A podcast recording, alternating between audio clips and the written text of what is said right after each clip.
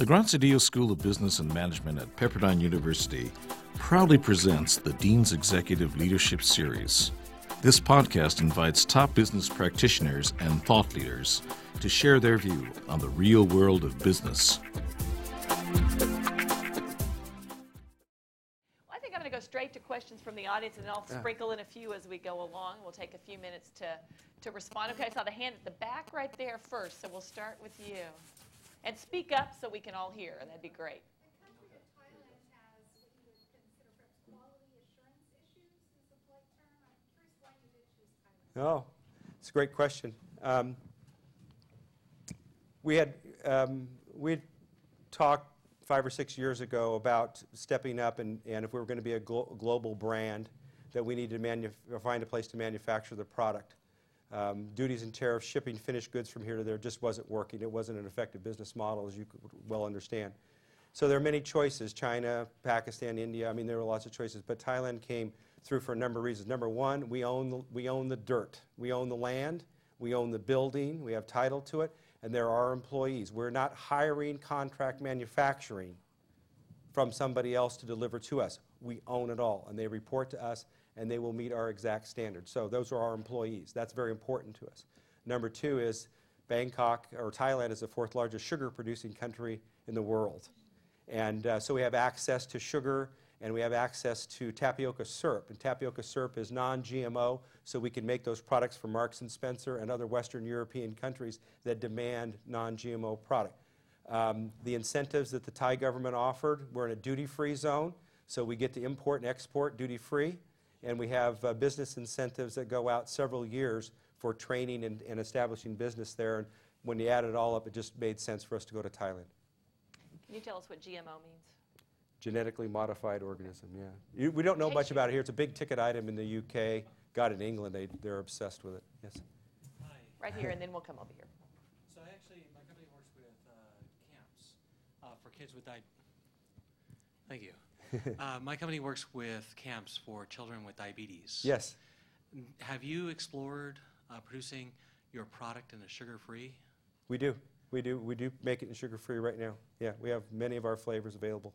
I didn't notice it in your in your uh, presentation, which is why I was Ah, asking it. it- It's, it's not a big part of our business, but we do, uh, we do sugar-free in a number of our brands. And um, um, one of the things that, uh, uh, that we found with sugar-free um, is that it does have a mild laxative effect, so you don't, there's not, you don't want to eat a large quantity of it.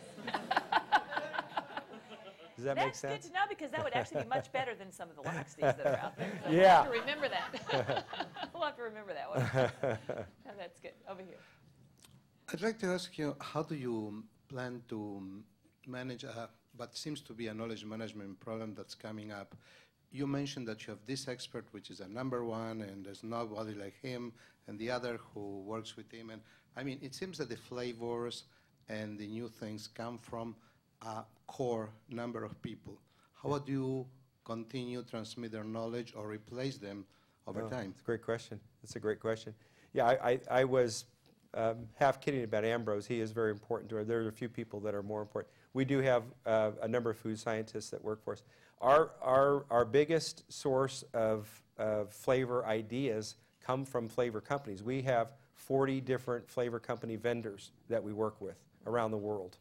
And uh, we're the first one when they try or want to try something new. We're the first ones to get to see any new essence or any new flavor profile because they know what we can do with it. So we've got ourselves in a good position there. Um, you know, sustainability over a period of time as we're developing, i- i it's just core to what we do. It's a very collaborative um, um, practice that we have. And ideas surface from, like I said, our own employees and from a number of different sources. And um, we, we just talk about it all the time. I don't think there's a meeting that we go to we don't talk about the next new idea. And so it's just ingrained in us, and it's the expectation that we have. So um, I think that we're doing a good job of the new people that come on board that understand that that's very much a part of their job description and their role, and the expectation we have as a company is always bring those ideas forward. Now, obviously, we can't do everything with, with all of them, and part of our challenge is to identify the ones that we can truly do something with. So. Right Yes. Kurt. Can you talk a little bit about the idea of vetting process, and then once it's accepted, how quickly you're actually able to implement that into your stream of business?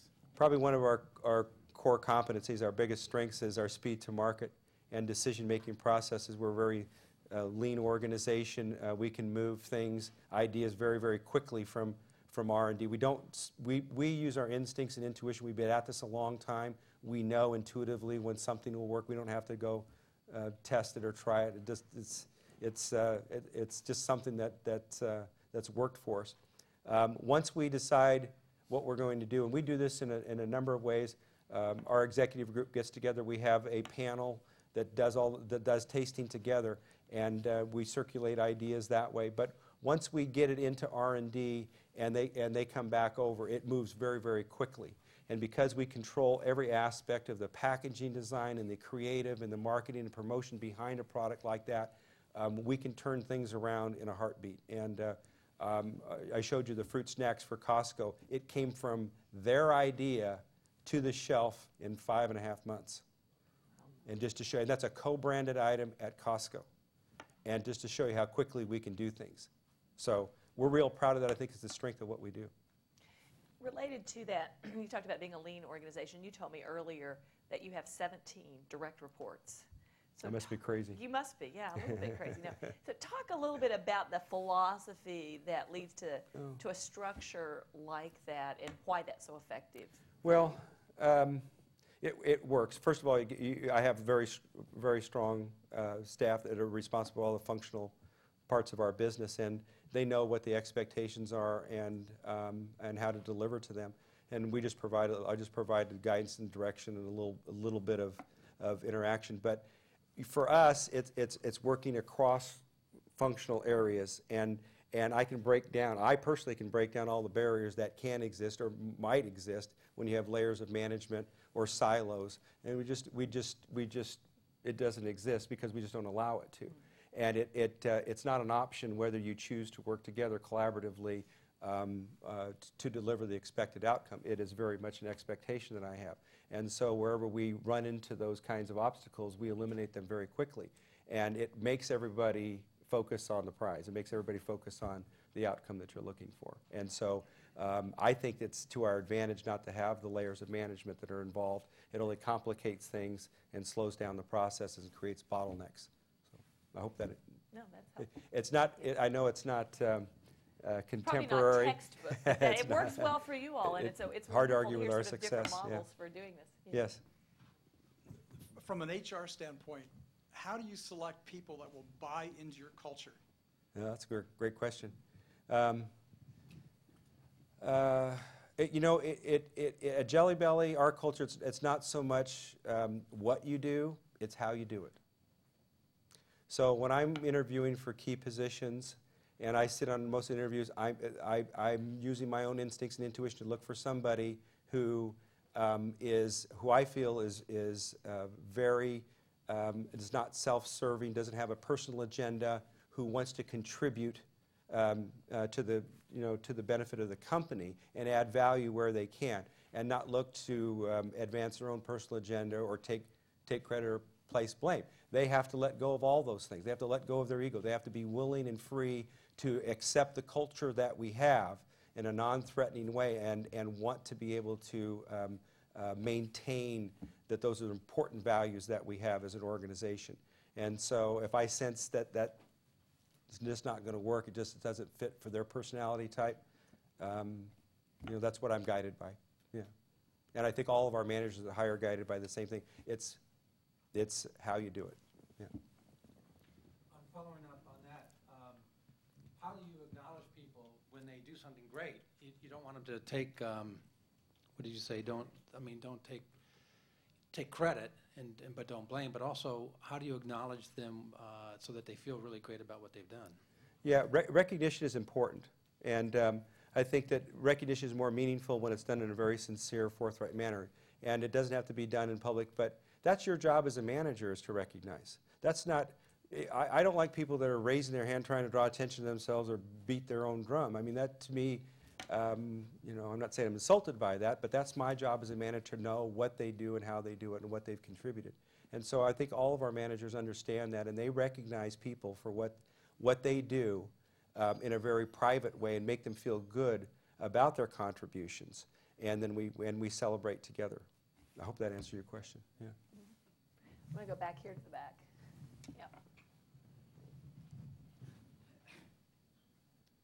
As a family business, how do you deal with succession planning? That's a sore subject. Uh, um, the, you know, one thing about, I've, I've only worked in family owned businesses. I can't tell you anything different. I worked at Raley's, and it was family owned, so I, there are so many parallels between the two. I mean, when I started Raley's, there were 12 stores. When I left, there were 150 doing $3 billion. And so it was just this rapid growth. And, um, and it's hard when you go down to the next generation. When Tom Raley was alive, um, there were no issues. When Joyce Raley, she's the only kid, no issues. She has seven kids, issues, right? And, and grandkids now, big issues.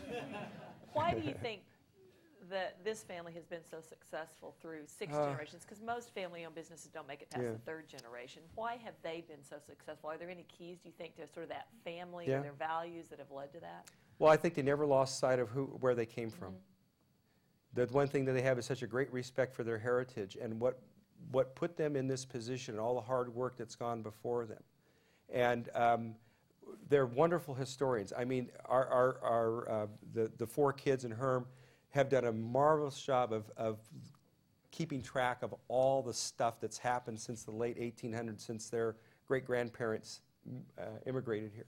And um, uh, they're very proud of their, th- that fact. And so there's this respect that they have. And they have respect for everybody that's gone before them, their, their parents, certainly, and all the hard work and everything that has been done to prepare them for this opportunity. And the Jelly Belly came along in the late 70s.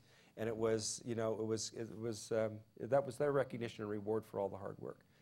The kids today have a very common respect for, for each other, and they all have very functional jobs. I was hired more of professional management to, to fit in and, and contribute where I can and to help them learn the business at a, at a, at a different level. And I know what my role is, and um, uh, they, we all get along just, just fine. But I, I, I couldn't ask for a better situation.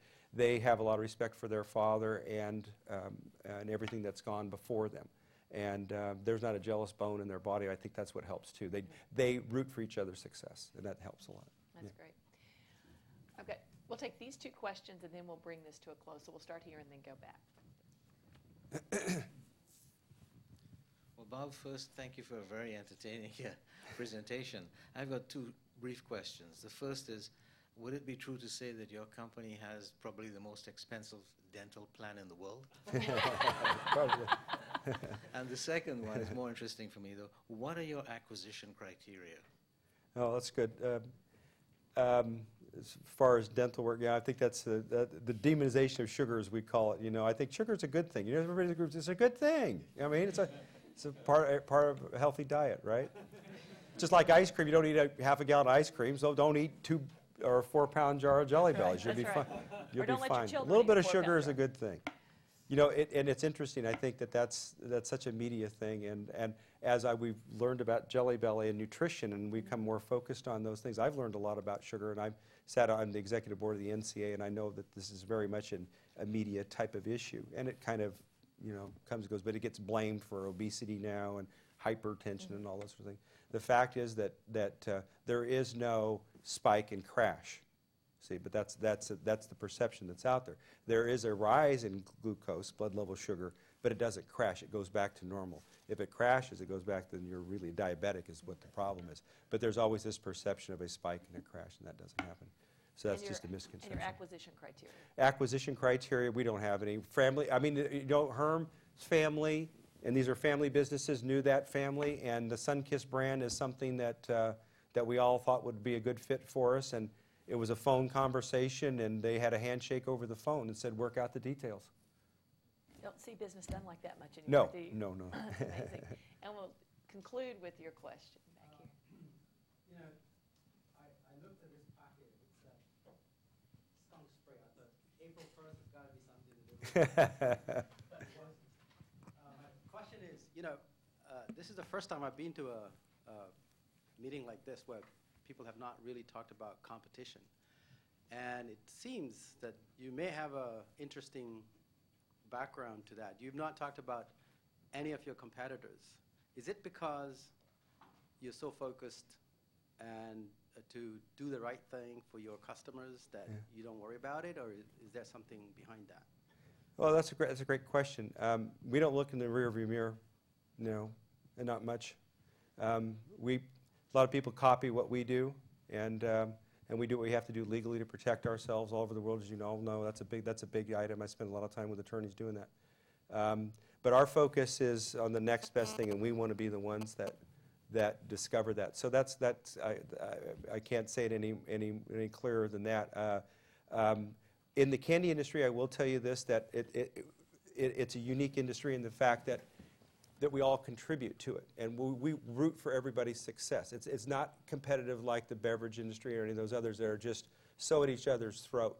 Um, these are families that would help out. If, if we had a fire and our warehouse burnt down, we'd have 15 phone calls from companies saying, What can we do to help you? And we do the same for them. And that's what's been done. And that's the expectation. I just went to the Western Candy Conference.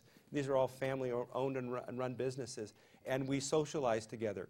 We went on cruises. We did, you know, you just, you, you sit at each other's table and you ask and you reconnect and build those relationships. It's mostly social. It's, there wasn't very little to do with the business part of the agenda for the whole conference. But it's a, it's a unique industry in that way. And, um, um, but I think for us to be successful, we, we need to do what we need to do, and we need and not worry about what anybody else is doing. Wonderful. I'm going to close with one question. I actually asked him this. We, we did an interview prior to uh, the reception and, and the event tonight, and it will be podcast, so you can go online or to iTunes, and you can actually hear that. It was probably about a 25-minute interview. So if you want to hear a bit more about some of these issues and some things maybe we didn't talk about in detail, you can certainly do that. But the concluding question I asked for him, ask him on that, and I'll ask him now, uh, is related to kind of what we try to accomplish as a business school. Our mission, as I told you then, was is to develop value-centered leaders. And so, share with this group kind of what you did uh, on the podcast, just about what you see as maybe some of the core values that are important to you as a leader and that sort of drive how you make your decisions Yeah. in the organization. Um, uh, those are great questions. I don't, I, I don't really think of ter- think of it in terms of, of, of you know leadership traits that, that, that were strong, and I think that that um, um, uh, you know leaders lead by example. I mean, it, you've got to be willing to do it. I, I, the example I used uh, for Linda was that our owner has built a culture there, and he's done it by if there is a paper on the floor, he'll pick it up. If something's broken, he'll fix it right then. If something there's a mess over there, he'll stop what he's doing and clean it up himself. He won't ask for help. He won't expect anybody to run over and help him. Now, that sends a very powerful message to the rest of the organization. And there is nothing uh, beneath anyone in there. And if you, that's what I'm looking for a fit that, that understands what their role is and that can fit into an organization that's built uh, with that kind of culture. But we remember where we came from and appreciate all the things that we have today. And um, uh, so for our, for our leaders, it's to take that message and make sure that those expectations, the people that we hire and that work for them understand it, and the people they manage understand it. And so to perpetuate that, that's what we're really looking for. Wonderful. Well, thank you so much, Bob. Okay. We really appreciate having you here and appreciate what Oh, you've thank shared you. with us. So Thank you, thank you. Thank you. And Larry, thank you for connecting us with Bob. We really appreciate that. And it's so wonderful to see all of you here tonight. We hope that you'll come back to some of the events that we have coming up in the future and just appreciate so much your support of the school and the work that Larry does up here. And we'll look forward to being back soon. So mm-hmm. thank you Thank and have you. a good evening. Thank you.